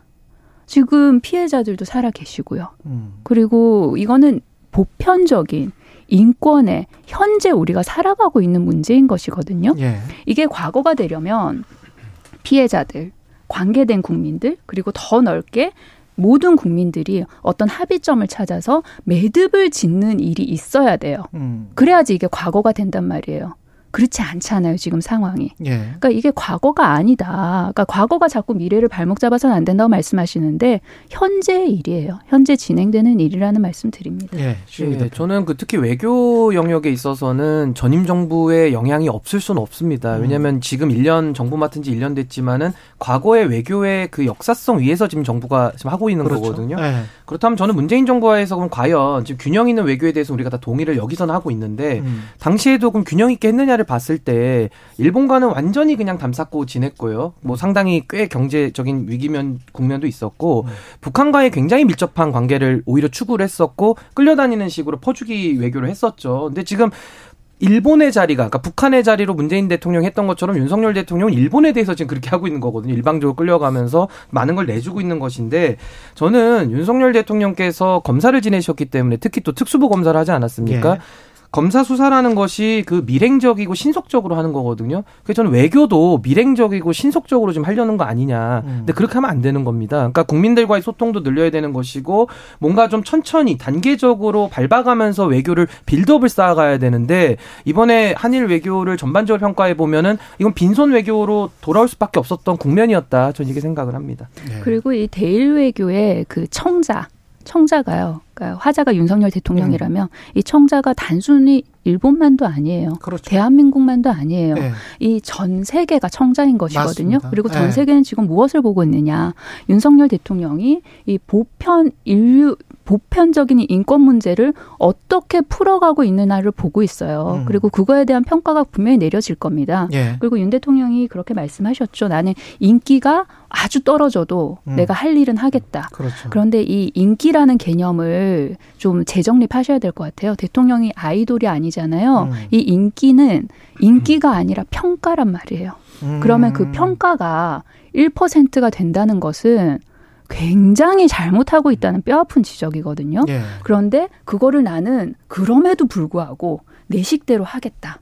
그거에 대해서는 다시 한번 생각해 보셔야 될 것 같아요. 그리고 짚어야 될 게 사법부 대법원 판결을 지금 행정부가 사실상 뒤집, 뒤집어 엎은 건데 그럴 수가 있느냐. 그 다음에 이 이후에 아, 그 독도를 막 안 했다고 합니다만은 하여간 위안부 합의든 뭐 여러 가지 이야기를 했다라고 하는데 대통령이 어떻게 발언했는지도 궁금하고 어 민주당은 지금 대통령 탄핵 사유다 또는 외교부 장관 탄핵 사유다 이렇게 지금 이야기를 하고 있는데 일단 탄핵 사유는 되는 겁니까? 어떻게 보세요? 뭐 탄핵 사유라는 것은 네. 헌법과 법률을 위반했을 때 네. 이제 되는 것인데 뭐 과거에도 두 차례 탄핵을 우리가 경험해 봤습니다만은 노무현 대통령 당시에도 헌법과 법률 위반은 있었지만 음. 탄핵에 이를 정도 아니었다 해서 기각이 난 거고요. 음. 박근혜 대통령 때는 인용이 된 거거든요. 그래서 저는 뭐 탄핵이라는 얘기를 민주당이 계속 꺼낸다고 해서 제가 뭐 그 자체를 좀 비판하고 싶지는 않습니다. 음. 헌법상 부여된 권한이고 뭐 이상민 장관도 지금 탄핵했지 않습니까? 음. 그래서 저는 뭐 그 권한이니까 그건 존중은 하는데 매 사안마다 가장 센 워딩이라고 할 수 있는 탄핵, 탄핵. 뭐 퇴진 이런 거를 매일 갖고 오면은 어. 조금 이렇게 좀 영양가가 떨어진다 해야 될까요? 정말 국민들에게. 적재적소일 때 그걸 딱 써야 되는데 음. 매번 그 탄핵이라는 용어도 인플레가 되면은 아. 그 단어에 대한 힘을 잃는다 저는 이런 말씀 드리고 싶고 이 법적인 문제를 말씀드리면은 윤석열 대통령께서 그 구상권에 대해서 뭐 청구하지 않겠다 이런 발언하셨는데 이것은 구상권의 시효가 10년이기 때문에 윤석열 대통령 이후 임기에도 구상권 행사하면 할 수 있는 거예요. 그래서 이거에 대해서는 본인이 조금 그 좀 선을 좀 넘어서 좀 음. 월권적인 발언을 하신 거다 이렇게 지적하는 것이 저는 맞을 것 같고 만에 하나 이것을 뭐 포기각서를 써준다거나 여러 가지 법률적 조치들을 더 나아가서 할 수가 있거든요. 예. 그렇다면 그 부분에 대해서는 추후적으로 법률상 문제될 수 있는 부분들이 조금은 있다. 그래서 저는 위법사항이 1%라도 있으면 하면 안 되는 거거든요. 그러니까 대통령께서도 이런 위헌 위법 사유를 잘 검토하셔서 저는 국민들께서 동의하지 않는 부분들은 좀 자제하시는 것이 좋다. 구상권 부분은 대통령실에서도 인정을 했어요. 그러니까 윤석열 대통령 임기 내에는 그러지 않을 것이다. 그러니까 음. 반대로 생각하면 임기 이후에는 우리도 잘 모르겠는데 그렇죠. 예. 그럴 수도 있는데 그런 이야기잖아요. 그래서 대통령실에서도 이건 인정을 했고 그 이 사법적 판단 그리고 이 사법적 판단에 의해서 피해자들이 획득한 권리를 행정적인 형 행정적인 행위로 인해서 완전 형이화시켜 버린 거예요. 그렇죠. 대통령께서 예. 그렇다면 이거는 상권 분립도 침해인 것이고요. 예. 그래서 헌법 관련해 가지고 누구보다도 잘 알고 계실 윤 대통령께서 음. 왜 이런 결단을 음. 하셨는지 저는 굉장히 의문스러워요. 그러니까 이게 너무 상식적이지가 않아서 음. 그러니까 서로 가장 많이 물어보는 질문이 왜 그런 거야? 음. 라는 거예요. 도대체 이번에 왜 그런 거지?